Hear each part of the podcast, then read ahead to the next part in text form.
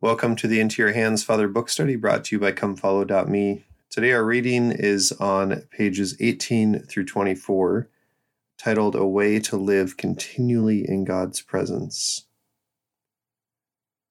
Now, yesterday, we focused on this invitation to accept God's will, which includes suffering, recognizing that God, in his great plan, accounted for suffering now, today in these readings, we are invited to see that God is everywhere. He's in the suffering, He's in the trials, He's in the good, He's in the bad. The reality that we face up against, that our bodies, our souls, our hearts, everything about us is participating in, is God's reality. Stinissen says God's action fills the entire universe and I may surrender to it and let myself be carried by its waves. You can just picture all around you, touching every spot on your body, every place in your soul. God's activity is everywhere. God is in every single space. And he says, as soon as we assist to resist all of this and open ourselves to accept God's reality, we begin to live in his kingdom.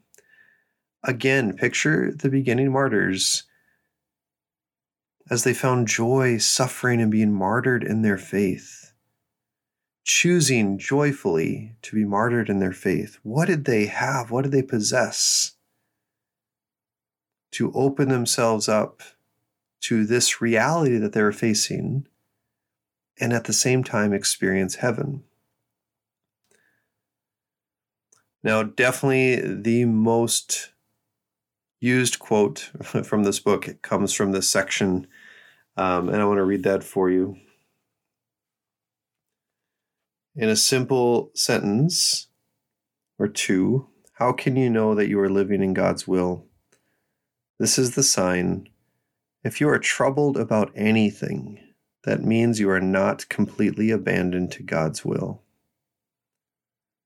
Now, I've shared this quote many times with many people and different trainings and teachings and workshops and stuff. And every single time I say this quote, someone inevitably asks to repeat it. right. And I, I know they heard it correctly. right. I know I know they heard what I said, but the sting of it causes one to almost be paralyzed for a second. If you are troubled about anything, that means you are not completely abandoned to God's will. I so badly desire to be abandoned to God's will, but I am anxious. Right? What a challenge to be someone who has no anxiety. How is that even possible? But this is the challenge that Stinissen presents throughout his text.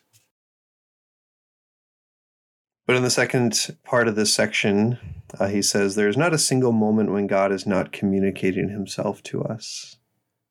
Right? As God brings about this reality that comes with its challenges and comes with its, its hardships, and he understands the struggle that we have with it, He's also communicating himself to us. He also desires to bring about the grace to help us find the way. And the great like joy that comes to me from this section of the book is yes, I am moved to and have this deep desire to live in God's presence, in God's will in all things. And I want to be freed from that anxiety. I want to trust in God's plan in all things. And what Stinissen is proposing in this section is really to begin the exercise of discovery. A common prayer that I pray daily is Lord, thank you for the gift of today. Another day to discover the great love that you have for us. May our hearts be open, may our eyes be opened. Consider today that God wants to free you from all anxiety.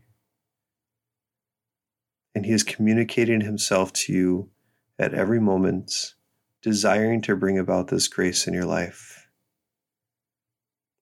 Consider this to be the journey that He has you on, is to reveal to you the great depths of His love since the beginning of time.